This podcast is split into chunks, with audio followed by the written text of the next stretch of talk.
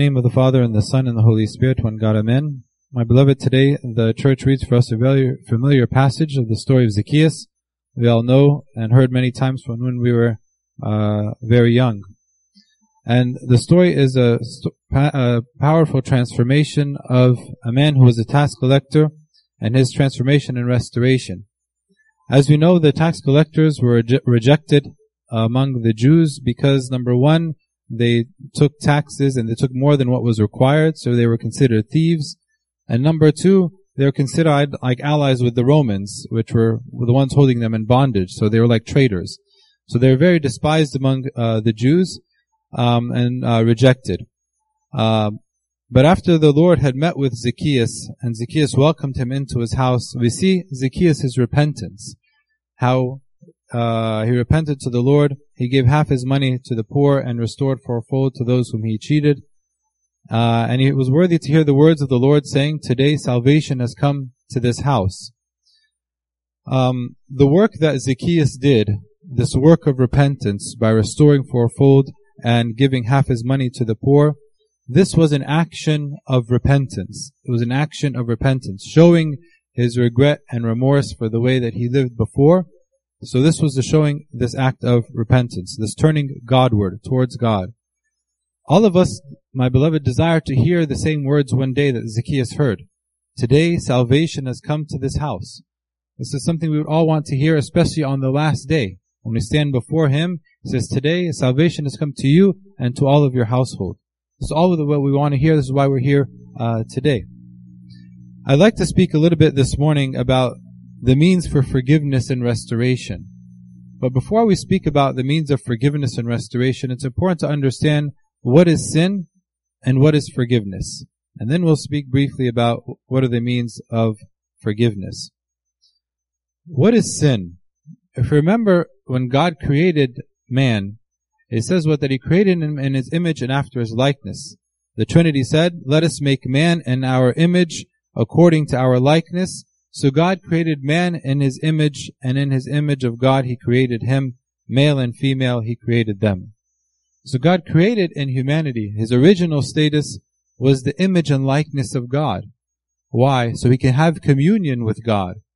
So in our original and, un- and pure nature, we were created to have this communion and intimate relationship with God.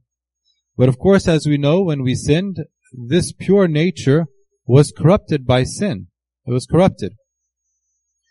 So we can say it was a loss of status, of communion with God. And what does God call this loss of status? What did he call it? He says, in the day that you shall eat of this or this fruit, you shall surely what? Die. So he considered that this loss of status, of communion with God, was death. Did Adam and Eve physically die? No, they continued to live. Ultimately they did die, but God said, when you day you eat it, you will surely die. And we saw the day that they ate it, there was now a barrier between them and God. The communion that was between them was broken. This, my beloved, is ultimately what sin is. Sin is number one, a falling from grace. This grace that we had with communion with God, this is sin, where this grace is broke, or this barrier is, uh, or this communion is broken. The Lord Christ also says about sin that it is a debt. It's a debt. As we say in the Lord's Prayer, forgive us our debts as we forgive those uh, who are debtors. And of course, we uh, in some translations they say trespasses. But what is a debt? A debt is simply not a breaking of a command, and it's a sin is not like getting a ticket. Sometimes we think this. We think get uh, committing a sin is like I just get a ticket, and if I get a speeding ticket, I just go and pay it off. So we say to ourselves, you know what? I'll just go ahead and commit this sin and then I'll go and confess it to Abuna. And like confessing to Abuna is like going to pay the ticket.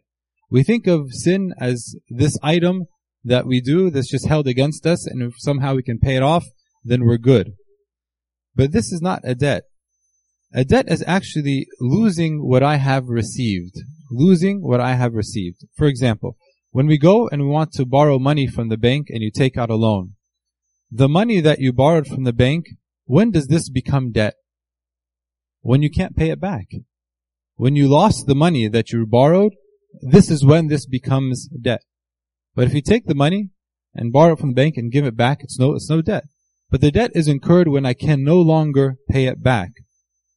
So it's a loss of what I have received. And again, if we look at sin, it's a debt because it's a loss that, uh, of the status of communion with God that we have received. We can't pay this uh, back. It's losing what I have received. And also sin in its literal translation means missing the mark. So if our mark, original standard, was to be in communion with God, and after the fall of man, could we ever come into communion on our own again? No, we'll always miss the mark because our nature has been corrupted by sin, right? So this is what sin is. What is forgiveness? Forgiveness is the release of that debt, is the release of that debt. And we said the debt was losing what I received. So in essence, forgiveness is the process of restoring our union and communion with God. And mind you, from God's perspective, this is always open and it's always free. Look what uh, St. John the Beloved says. If we confess our sins, He is faithful and just to forgive us our sins and to cleanse us from all unrighteousness. So if we confess, He is faithful and just to forgive us. So it's a free gift. Our forgiveness is free. But um, there are things that we ought to do to gain access to this forgiveness. And this is what I'll briefly speak about this morning. What are the means to our forgiveness? And when we look at these uh, few things that I'm going to mention here, I don't want to, you to look at it as I just need one of them. No. Actually, we should try to do all of them. All of them. Because they're means of our forgiveness and a means of our restoration and restoring that communion between God and myself once again. The first one, of course, that we uh, know is baptism. It says in Mark chapter 1 that John came baptizing in the wilderness and preaching a baptism of repentance for the remission of sins. So the original understanding of baptism was this remission of sins. And actually this is what we do in the tradition of the church. Before we anoint the, the, the catechumen or the person who wants to be baptized with the oil of the merun, which is the indwelling of the Holy Spirit, we baptize them first in the baptismal font, which is this forgiveness of sins, where they take off the old man and they put on the new man. And if you pay attention, if you attended any baptism, what happens to the child or to the adult is that they face the west and they reject Satan and all his evil works, and they turn around and face the east and accept Christ and uh, his communion with him. So it's rejecting of the enemy of Satan and re- accepting of the Lord Christ. Turning from one direction and turning towards the other. So it's putting off the old and putting on the new. And this is one of the means that we receive the forgiveness of our sins. Another one, and perhaps one that um, uh, those of us who are here haven't experienced, um, but maybe one day, who knows, is accepting martyrdom. Accepting martyrdom. Look what the Lord says in Matthew 16. He says, If anyone desires to come after me, let him deny himself, take up his cross, and follow me. Taking up the cross is the burden of being a Christian. Okay? For whoever desires to save his life will lose it. But what does he say? But whoever loses his life for my sake will find it. Will find life. Right? Find life with him. If we physically die with him, then we receive the forgiveness of our sins. How many times have we heard in the Synaxarium of maybe somebody who was a non-believer, who witnessed the believers being martyred? And because of their great faith and because of the work of God in these saints, they themselves believed and they were killed on the spot. But they, they were never baptized or anything. But they literally died with Christ. Isn't this what baptism is? Baptism is a dying with Christ and raising up again. And this is like we do, but we don't physically die. But we are buried with Him and raised with Him and share in His death on the cross. But when we are martyred, or when somebody is martyred, then they physically and literally die with Christ. Look what, again, the Lord says. He says, greater love has no one than this, than to lay one's down, one's life down, or one's life, uh, for his friend. So again, it shows this great love for the Lord, right? So accepting martyrdom is another way that we receive the forgiveness of our sins. Also almsgiving and charity. Look what the Lord says. But rather give alms of such things as you have, then indeed all things are clean to you. So it's a way of our purification, is giving of alms. An even more powerful verse comes from the story of Tobit in Tobit chapter 4 verse 11, when Tobit is speaking with his son, thinking that he's going to die and he's kind of giving him his last words. He gives him some advice about, you know, how to live his life and to live a God-fearing life and to take care of his mother. And then he gives him this piece of advice. He says to him, For almsgiving liberates from every sin and from death, and will not suffer the soul to go into darkness. So a giving of alms or charity liberates one from sin. How is this? It's because if you think about every sin is selfish. It's all about me. I want to take. But what happens when we give charity? We put other people's needs before myself. So we come out of ourselves. So just this practicing of coming out of oneself liberates one from sin. So the third way we receive forgiveness of sin is by doing uh, charitable deeds and giving of alms, coming out of oneself. The fourth way is by forgiving. Forgiving. The Lord says, For if you forgive men their trespasses, your heavenly Father will also forgive you. But if you do not forgive men their trespasses, neither will your Father forgive your trespasses. So he made this as a condition that if you want forgiveness, you must offer forgiveness. And if you think about it from God's perspective, and those who are parents perhaps understand exactly what I mean, what more do we want in life? And perhaps the most valuable thing we want in life is for our children to get along. The thing that makes it so, so the most painful thing for a parent is to see their children fighting with one another. And مش يعني بيهزروا مع بعض بيضحكوا that really fighting and having this animosity. For many years. This is the most painful thing for a parent. Right? So imagine if God says, okay, you're asking as a child of God, you're asking for forgiveness. So God says, forgive your brother and I will give you all the forgiveness you want. Why, Lord? Because I want to see you in communion with each other. If you desire forgiveness to have communion with me, but you ha- can't have communion with the people that you live among, I need this first. I need you to live in communion with one another so you can live in communion with me. And this is what the Lord taught us. When the disciples asked him how to pray, he told them, when you pray, say, Our Father who art in heaven. And he continues and says, and forgive us our debts as we forget our debtors, or forgive us our trespasses as we forgive those who trespass. So we're telling God, in the same amount that I forgive, also forgive me. But what if my forgiveness is missing? Then I'm actually asking God to forgive me minus a little bit, or hold my forgiveness just a little bit. Sometimes we don't realize what we're praying, but this is exactly what we're praying. So the fourth way we receive forgiveness is by forgiving one another. The fifth way is by restoring a sinner. The Lord said, or Saint James uh, uh, says, "Brethren, if anyone among you wanders from the truth, and someone turns him back, let him know that he who turns a sinner from the error of his way will save a soul from death and cover a multitude of sins." So when we see somebody going astray, and we turn him back from this, we save ourselves and we save them, and we cover a multitude of my own sins. That if you know what happens now on social media and among perhaps some of the friends, it's the exact opposite. We see somebody going astray and we applaud them, celebrate them, and enjoy in their, you know, uh, strayness or them going astray. This ought not to be the case with us.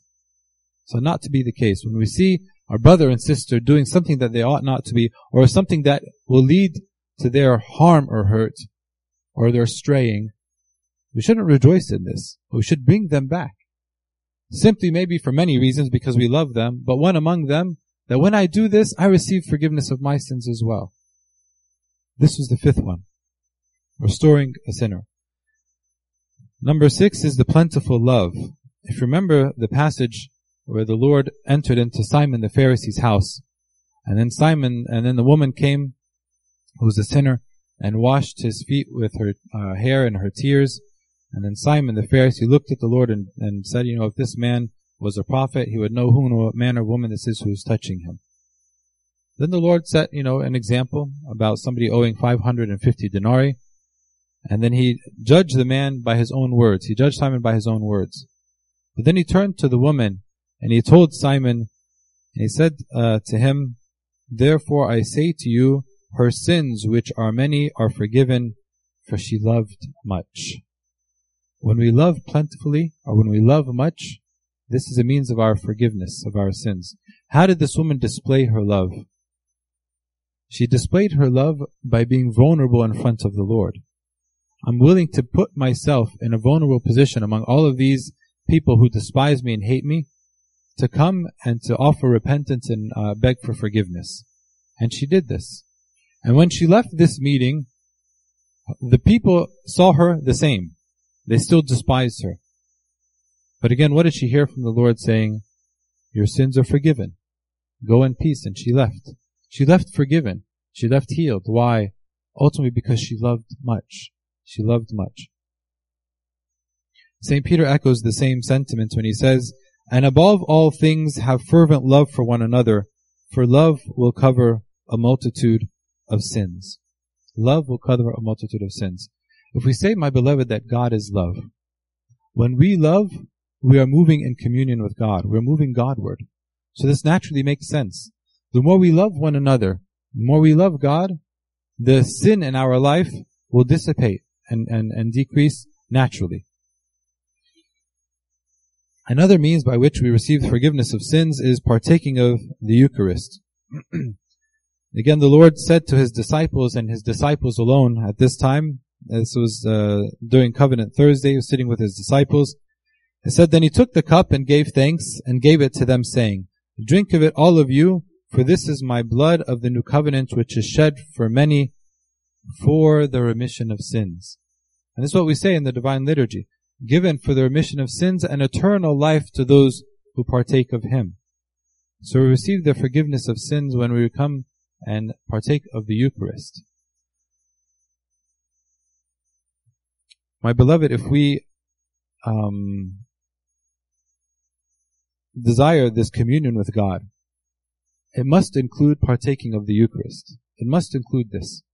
And if it's been many months or many years since I've partaken the Eucharist, we need to sit with our Father of Confession and say, why is it that I'm, I haven't been able to take communion? Offer repentance, partake of the Eucharist. This is how we restore this communion with God, is by partaking of the mysteries. If you look even during the, the difficult ages in the church, um, even, you know, uh, we recently remember during COVID, when the churches were closed and how painful that was for us. Why? Because the Eucharist is our lifeblood. This is our spirit, the life, the, the blood of our life with God and our communion with God. And there are times in church history which weren't the best. But what kept the church alive and thriving was the Eucharist. This is our life, my beloved. If I haven't taken of the Eucharist for some time, I need to ask myself really why it is that I haven't taken of the Eucharist and consider changing my life um, so that I can uh, partake of this.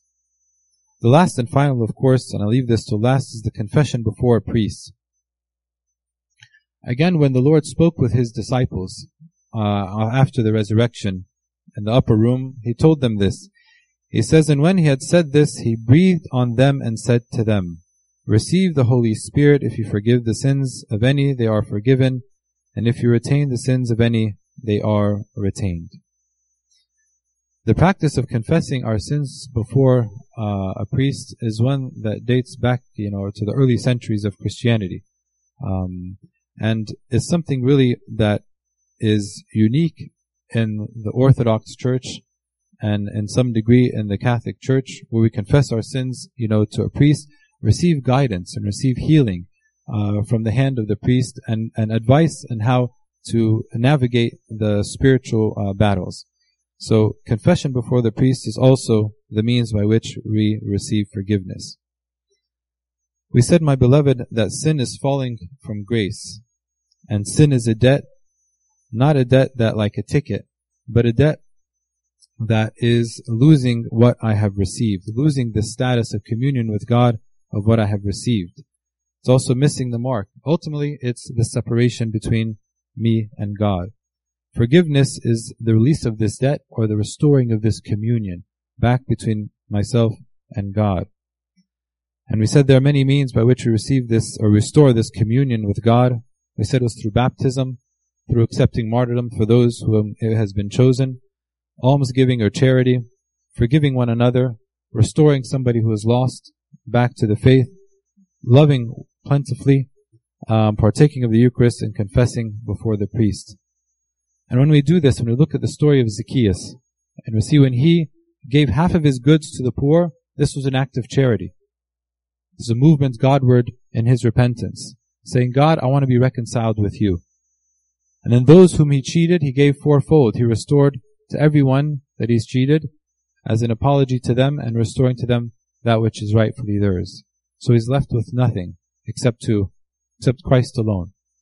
And then he was willing to hear, or he's worthy to hear the words of the Lord, salvation has come to this house, uh, to this household. I pray that this is the words that we all hear when we face the Lord. Today salvation has come to this house and to your, all your generations. To God be the glory forever and ever. Amen.